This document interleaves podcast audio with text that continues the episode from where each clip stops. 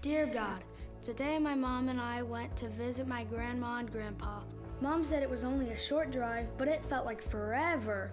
Mom told me that grandpa wasn't feeling good, but when I got there, he didn't even look like the same grandpa. Last year, he had me and my brother over to his farm, and we would spend the whole day fixing things together. He would buy us grape Kool Aid, and we'd work on the lawnmower all afternoon. Now he doesn't look so good. We didn't stay long, but Grandma said we could come back when he feels better. I hope he gets better soon. He said I could spend the night this summer, and I really want to, God. But most of all, I just want Grandpa to feel good again. See you tomorrow, Caden.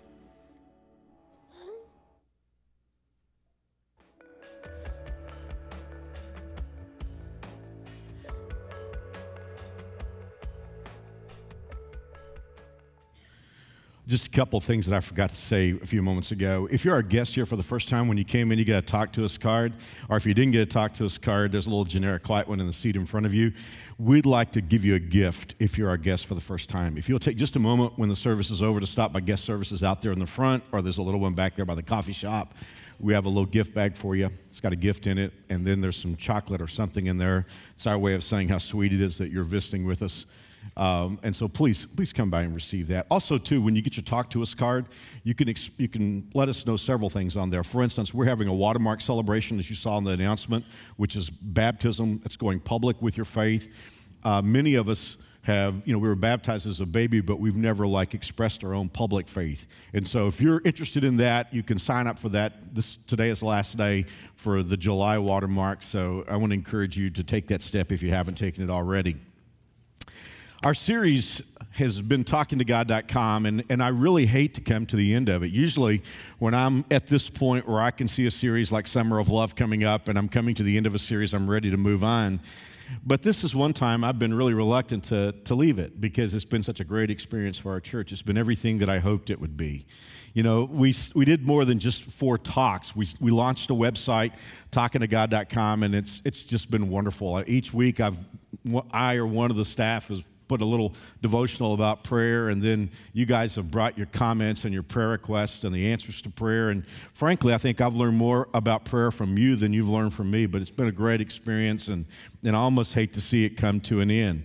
But as I, as I said a moment ago, I, I've been delighted that what I hope would happen in our church has happened because many of us grew up in traditional churches where we learned prayer as kind of a religious duty. It was just sort of a motion that we went through, or perhaps we prayed not really expecting anything to happen. And we've watched that change and become more dynamic. I want to make sure that we're not like the church that I heard about many years ago. And this is a true story.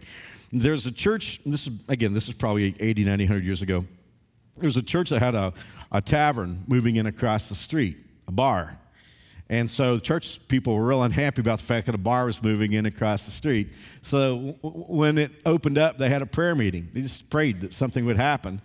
And at the end of their prayer meeting that evening, thunderstorm came up, lightning struck the bar, caught on fire, and burned to the ground. And the bar owner sued the church for damages. and the case went to court because the church had hired a lawyer to say it wasn't their fault. They didn't have anything to do with it. And after opening statements, the judge said, Well, I don't know how this is going to come out, but two facts are going to be unescapably, inescapably clear. Number one, the bar owner believes in prayer, and number two, the church does not. and so.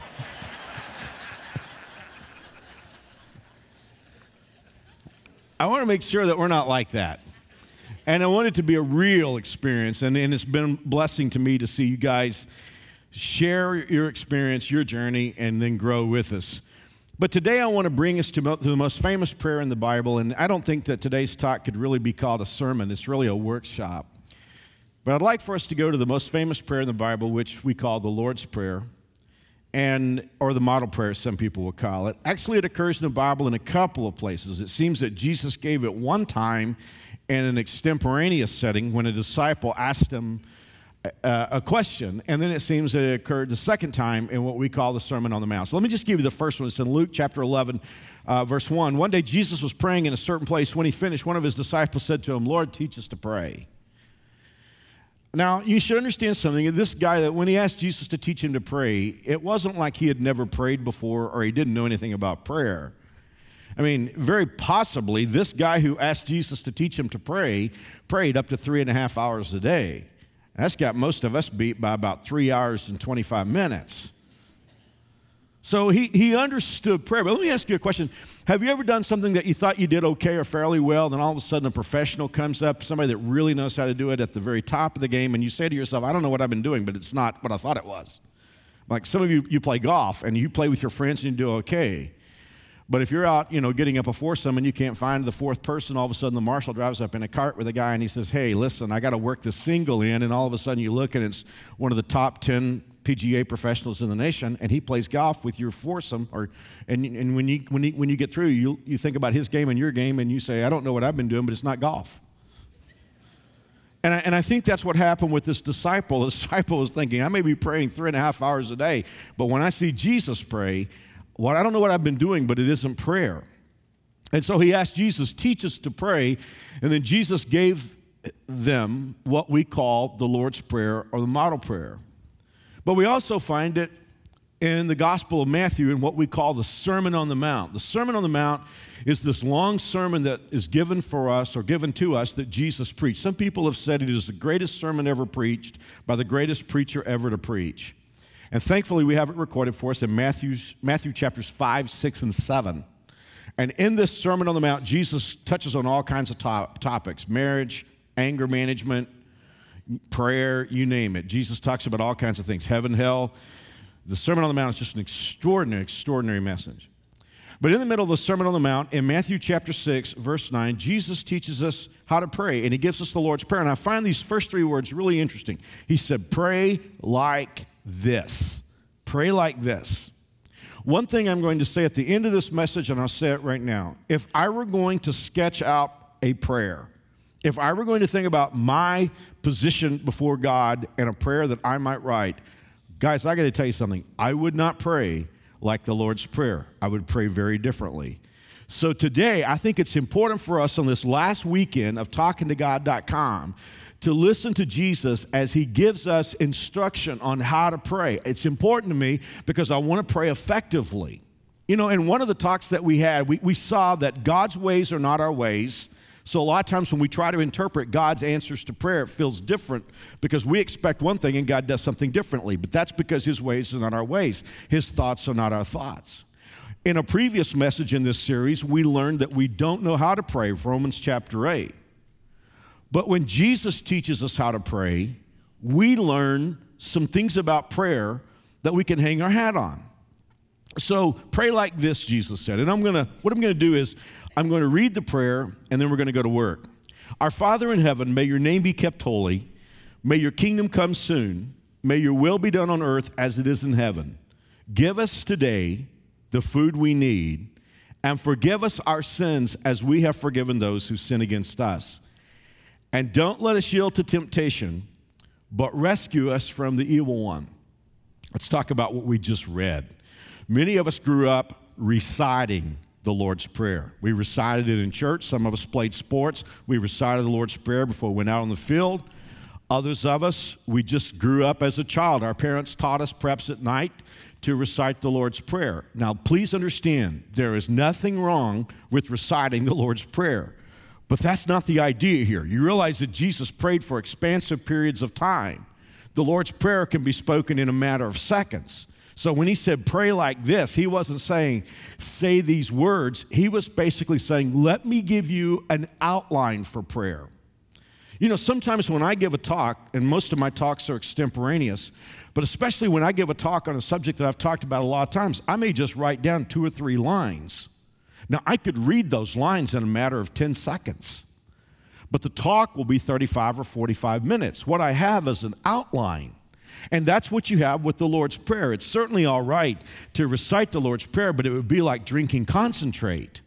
Because what we have before us here is not words to recite, but an outline of thoughts or the kinds of thoughts and the order of those thoughts as we pray successfully.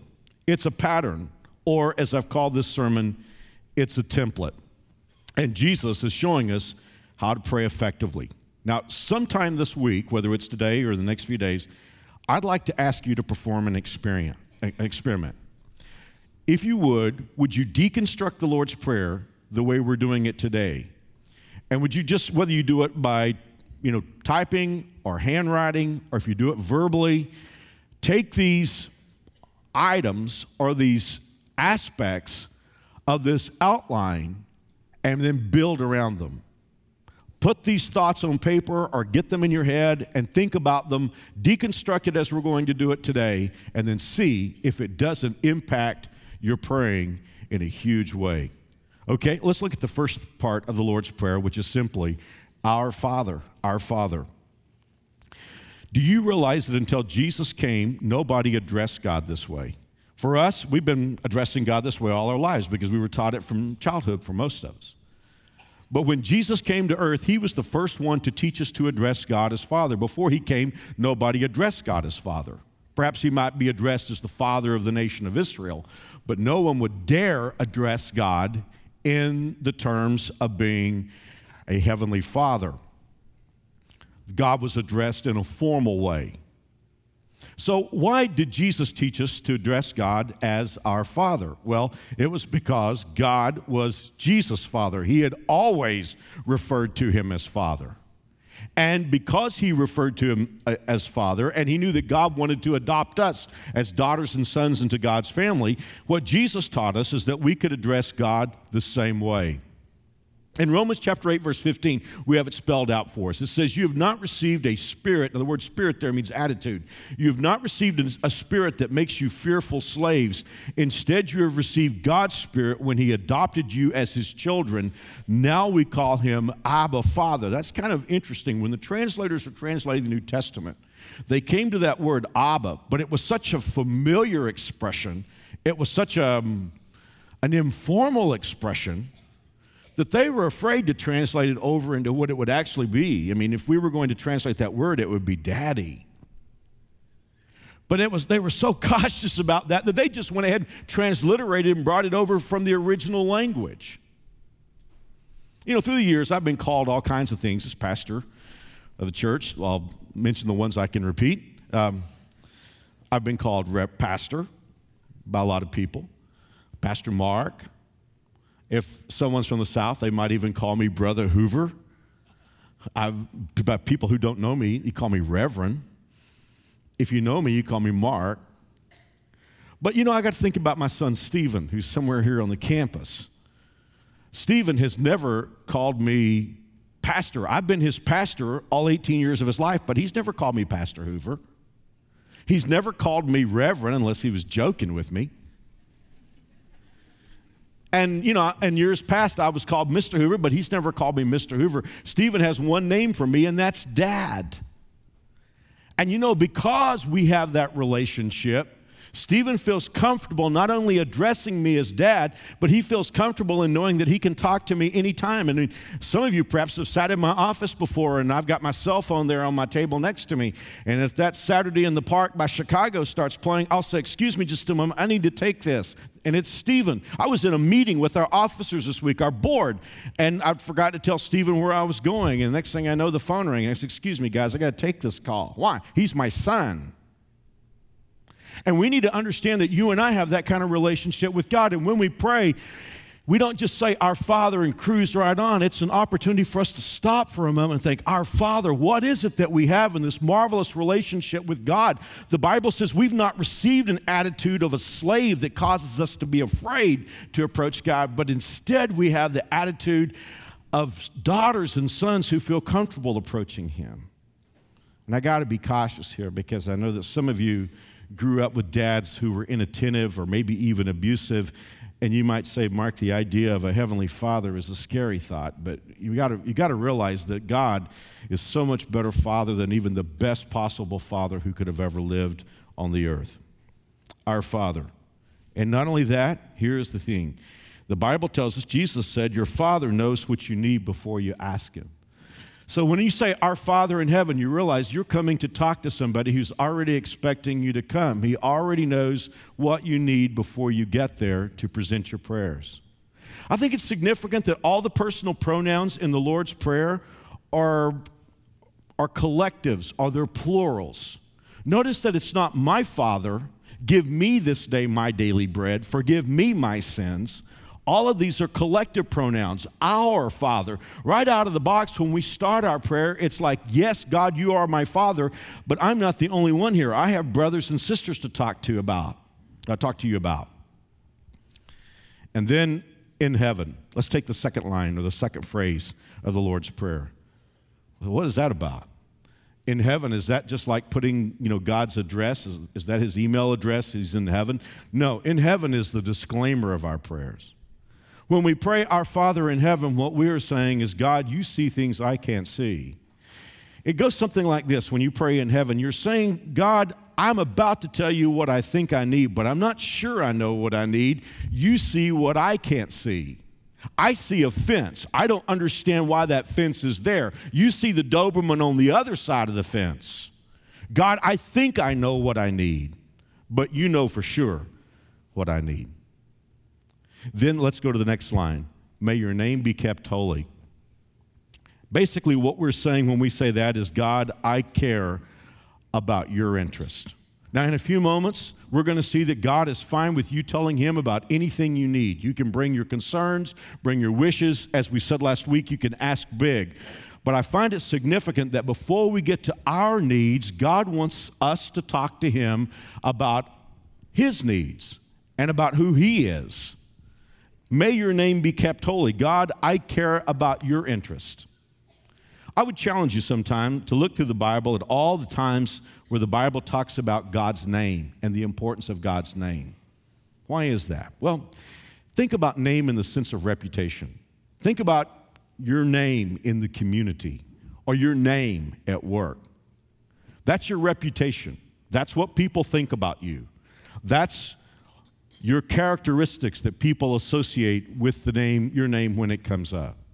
And that's what the Bible is talking about when God talks about his name. And when we pray, we say, Our Father in heaven, may your name be kept great. May your name be important in the earth. Now, why is this significant? Think with me for a moment. Isn't it true that you and I live in a culture where day by day, God's name is getting more and more diminished? It seems like every time I open the paper, every time I read articles online, I find another community that's deciding that they can't have God as any part of the public culture. You know, I just saw in North Carolina the chaplains for the police department in a particular community are no longer allowed to pray in Jesus' name. And some of us were so, our minds are so pickled by the current culture that we think that's constitutional. And we don't realize that at the beginning of our nation, God was a huge part of the framing of, of, of, of our government, the framing of, of our official documentation. But over the centuries, God is more and more edged out. I mean, that's just the way the world works.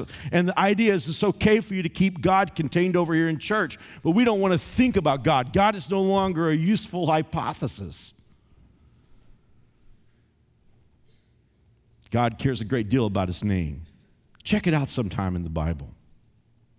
And one thing I discover about God's name is that God's name is referenced many times in conjunction with creation and prayer. Now let's think about that first one for a moment. Why is it significant to God that he get credit for creating the world? Well, because God is the source of everything. And if we take away his props for the, being the source of everything, then we're left with a God who's no longer big enough to answer our prayers. Let me show you a couple of verses where the name of God is brought together in conjunction with Him being creator of the universe and His ability to answer our prayers. In Jeremiah 33 2, this is what the Lord says He who made the earth, the Lord who formed it and established it, the Lord is his name. We've got creation, we have his name. What does the next verse say? Call to me, and I will answer you and tell you great and unsearchable things you do not know. Psalm 124, verse 8 Our help is in the name of the Lord, the maker of heaven and earth. And I just want to say something to you, and I'm, I'm, I do not play softball on this one. If you take away God's credit for creating the world, first of all, you have a lot to explain how all this awesome world happened by accident. You know, every once in a while, people who don't believe in God as creator will ask me, Well, you just believe in all these miracles and stuff. Listen, just move the miracles off the table. Don't even think about the supernatural. It's the natural that causes me to believe there's a God. But here is the thing when we no longer give God credit for creation, we have a God who is so small that he cannot answer our prayers. So it follows that we give God the worship that he deserves for creating the universe and then ask him for what we need. We need a God big enough to answer our prayers. Let's take the next line Your kingdom come. Again, we haven't gotten to our needs yet. We're still talking about God. Our Father in heaven, may your name be kept great. May your kingdom come. Why is this an important statement? Because I've said, before I've said a word about my life, I've admitted something very important that screws a lot of people up when it comes to prayer. When a lot of people pray, they expect God to answer their prayers so that they will have heaven on earth. And when God does not give us heaven on earth, then they think, wow, it's, God does not answer prayer. Maybe God is not as great as the Bible says he is. But when I pray, Your kingdom come, what I'm saying to God is before I ask God for anything, I'm admitting this is not heaven, nor will it be, nor will an answer to prayer make it heaven. There is a day when God's kingdom is coming, but this is not the kingdom. And I admit that. And now the next line Your will be done on earth as it is in heaven. I've said this before in a recent sermon. One of the things that kind of gets under my skin sometimes is when people have the idea that everything that happens in the world is, is God's will. You know, somebody has a car accident. Well, I guess it's just God's will.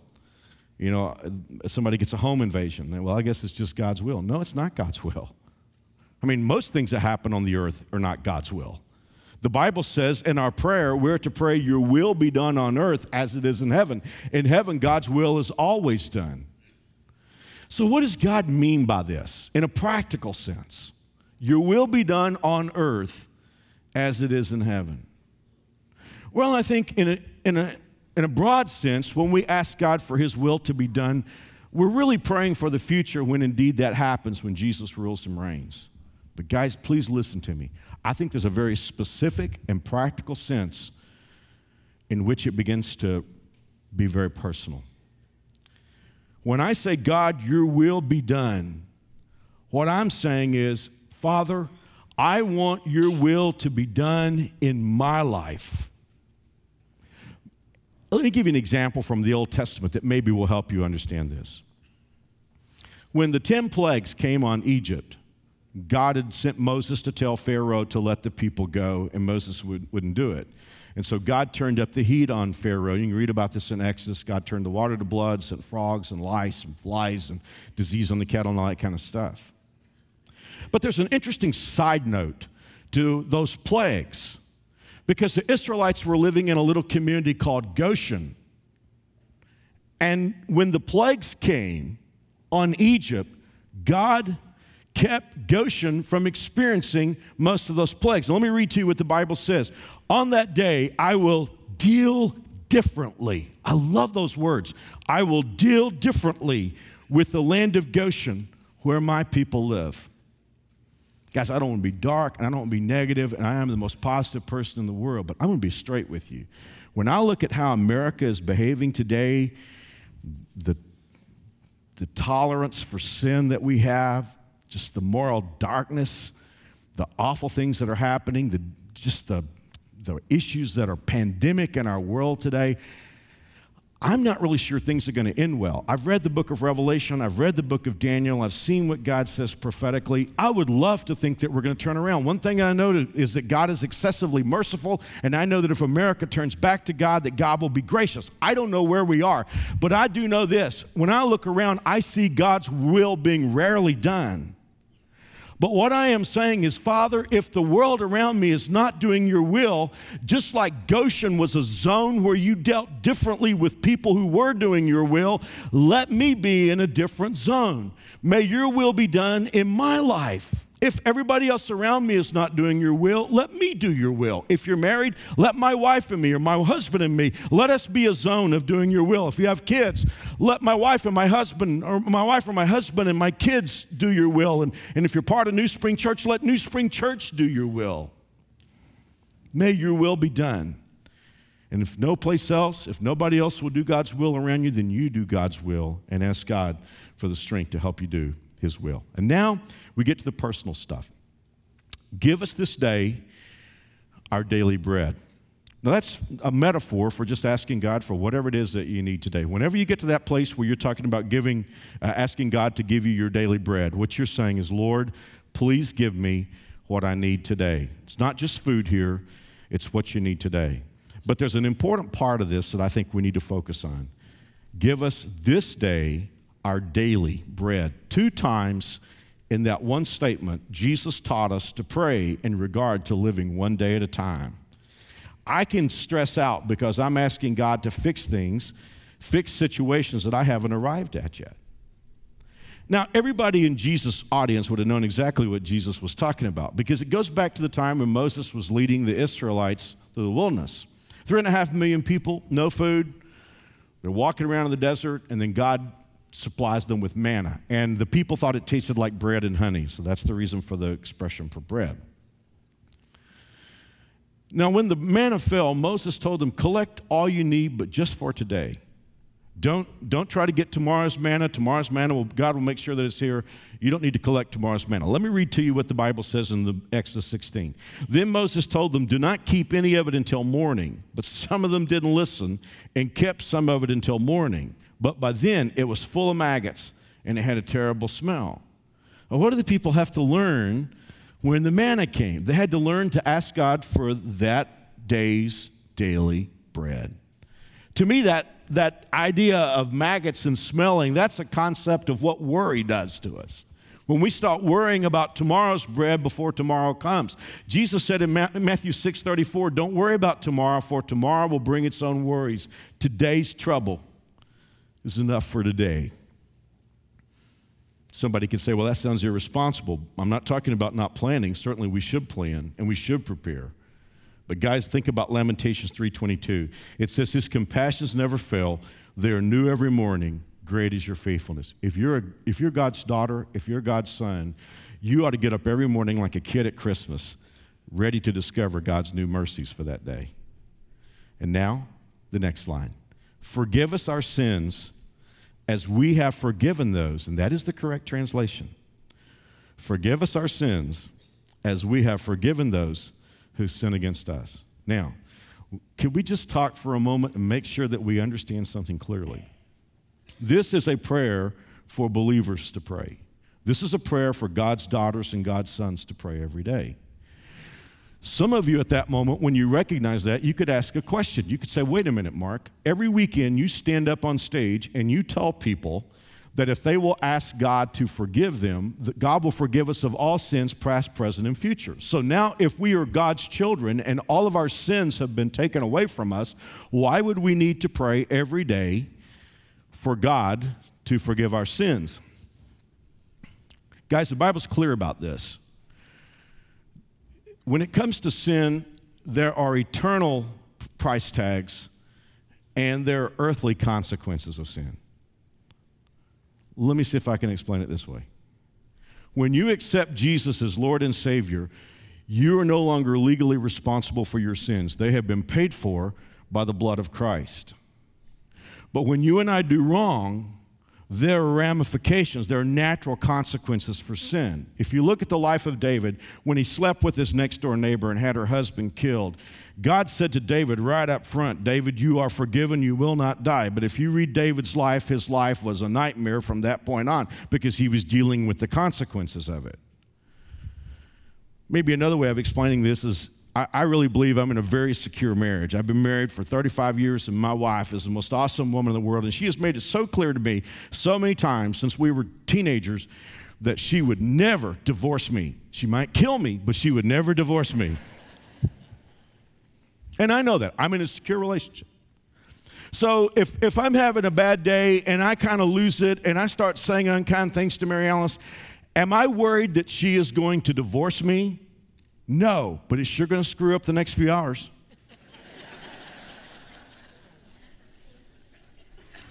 So here's the thing when Jesus died for our sins, legally speaking, he dealt with all the ramifications of our sin. There, there is no longer any penalty for it. In, in fact, the only, there are only two ways to pay for sin either Jesus pays for sin or we pay for them eternally when we leave this life.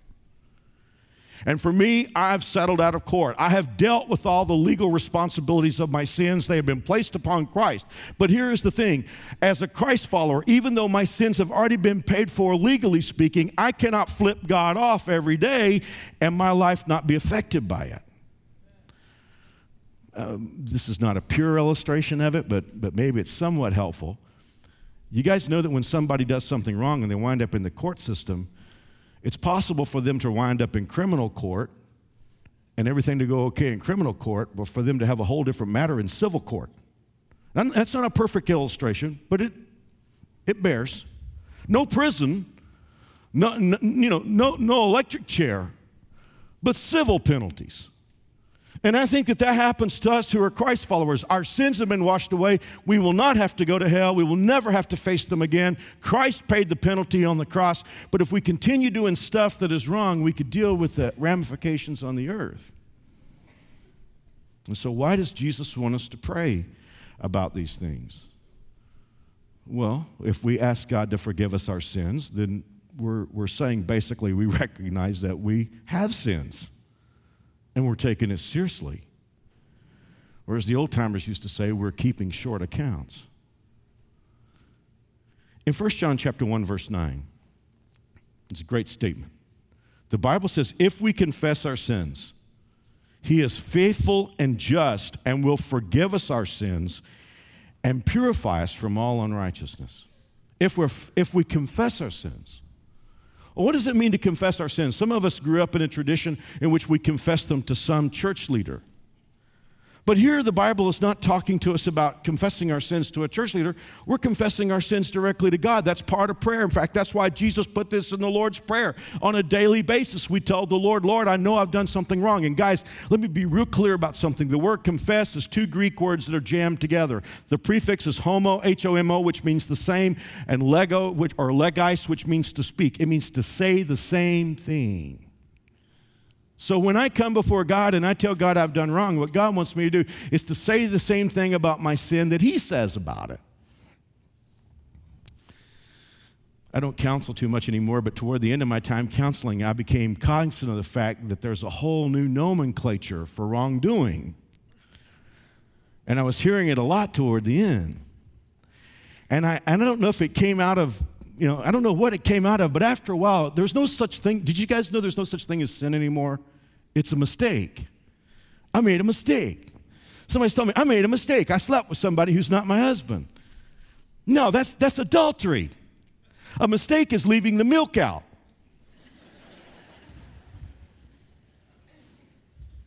And, and, I think that's big to God, and that's the reason why I'm bringing it up today. You know, here's the deal if you commit adultery, what God wants you to do is to say, God, I committed adultery. I'm, I'm, going to be honest with you. I'm, I'm, turning myself in. Lord, I'm your son. I'm your daughter. I shouldn't have done that. That's wrong. That's out of character for somebody like me. God, I committed adultery. I lied. God, I cheated. God, I was envious. God, I stole. But here is the beauty of it. Guys, is, this is because you could say, well, I, I find that kind of negative. Oh, it's immensely positive. Because if you think about it, God's not asking you to crawl on broken glass.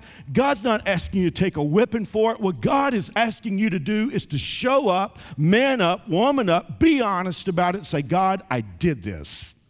And the Bible says that if we do that, He is faithful and just, and He not only will forgive us, but He'll clean us up and let us start a new day. Now, the hard part to that. When Jesus taught us to pray, he taught us to pray like this Forgive us our sins or debts as we have already forgiven those who have sinned against us.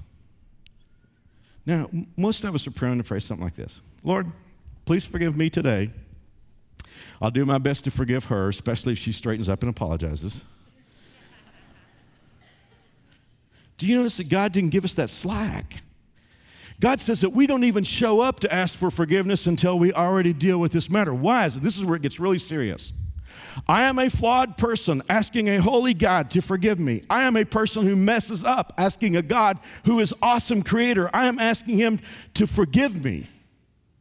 And the way God looks at it is if an awesome person perfect God can forgive a flawed guy like Mark, Mark, being a flawed person needing forgiveness, can certainly turn around to other flawed people who hurt him and he can forgive them. To help us with this, Jesus told a story one day, and it's one of my favorites in the Bible. Jesus told a story about a guy who worked for a king, and he made minimum wage. And somehow he wound up owing $5 billion. Now, you know, you know this is a, an extraordinary story. I mean, first of all, I want to know how could a guy who makes minimum wage wind up owing $5 billion? And I always think he must have just broken something really expensive. But back in the day, if a person owed money and couldn't pay it, there was no bankruptcy court. He could be sold as a slave, his wife could be sold as a slave, his kids could be sold as a slave, all his possessions could be liquidated, and it became the possession in the possession of the person who held the debt. So this poor guy who makes minimum wage owes $5 billion, and he goes in to see the king, and he falls down before the king, and he says, Please have pity with me. Just give me some time, and I will pay you. Now, do you see how Jesus is setting up this story? Who do you think the king represents? The offended king, God. Who is the person who owes the debt that he cannot pay? That's you and me. See, we can't undo our sin, we can't pay for our sin. I mean, and this king had such pity on this poor fellow because he knelt down before him and said, Please give me time. And the king is thinking, Time is your enemy because interest is accruing. You can't even pay the interest on your debt. And when this poor fellow who was getting ready to lose his, his, his freedom and his family, when he knelt before the king and said, Lord, Father King, please forgive me, the king had mercy and just said, Oh, I forgive you everything. You're free to go. Well, that's salvation, isn't it? That's forgiveness. That's when you ask Jesus to come into your life and you're forgiven of that unpayable debt. Can you imagine this guy walks into the palace owing $5 billion? He walks out owing nothing, debt free. Some of us will never know what that means to be debt free, right? Do you know what he did? He found a coworker who owed, owed him $50. And he said, Pay me what you owe me. And the guy said, Please just give me some time and I'll pay up. And certainly he could have done that. Just give me some time and I'll pay up. And the guy said, No, I'm not going to give you time. He had the poor guy thrown in prison. And the other co workers saw what happened. They went back to the king and they said, You know that guy that you forgave the $5 billion? He found a guy who worked with him who owed him $50 and he wouldn't forgive him and had him thrown into prison. And the king got angry and the king said, Bring him back in here. I'm going to turn him over to the tormentors. And that's the only part of Jesus' story I'm not sure I understand. I don't think I want to understand it. But basically, what Jesus is trying to teach us is that if we've been forgiven of an unpayable debt, how dare we not forgive somebody else who's flawed like us? And so we come before God and we say, Forgive us our debts as we've already forgiven those who sin against God. And now let's finish. Don't let us yield to temptation, but rescue us from the evil one. It's been one of the most perplexing lines from the Lord's Prayer for years because this idea of leading us not into temptation. Some people have the idea do I have to pray that God will not tempt me to sin? And we know that's not the case because in James, the Bible says God is never tempted to do wrong and he never tempts anyone else. So, what exactly are we asking God for? When you get to the end of the Lord's Prayer and you're saying, Don't let me get into temptation, let me ask you a question.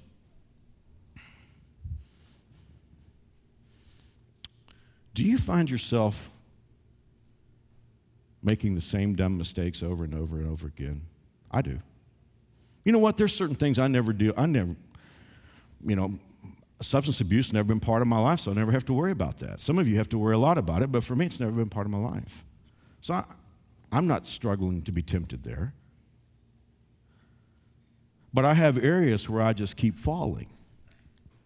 And I really believe that what Jesus is teaching us to pray here is Lord, teach me the areas of my vulnerability. Show me the areas of my, help me with the areas of my vulnerability. Lord, you know where I'm vulnerable. You know that Satan would like to take me down. He would like to take my marriage down. He would like to take my family down. Lord, show me the areas where I'm vulnerable. Well, as I said earlier, this is not the way I would have lined out a prayer, but it's the way Jesus did. And he said, Pray like this. And he said, if you do, it'll work. I want to encourage you to try that experiment someday this week. Just take the Lord's Prayer apart, and instead of reciting it, get to our Father and then think and talk to God a little bit about what it's like to have Him for a Father. Talk to God about other people.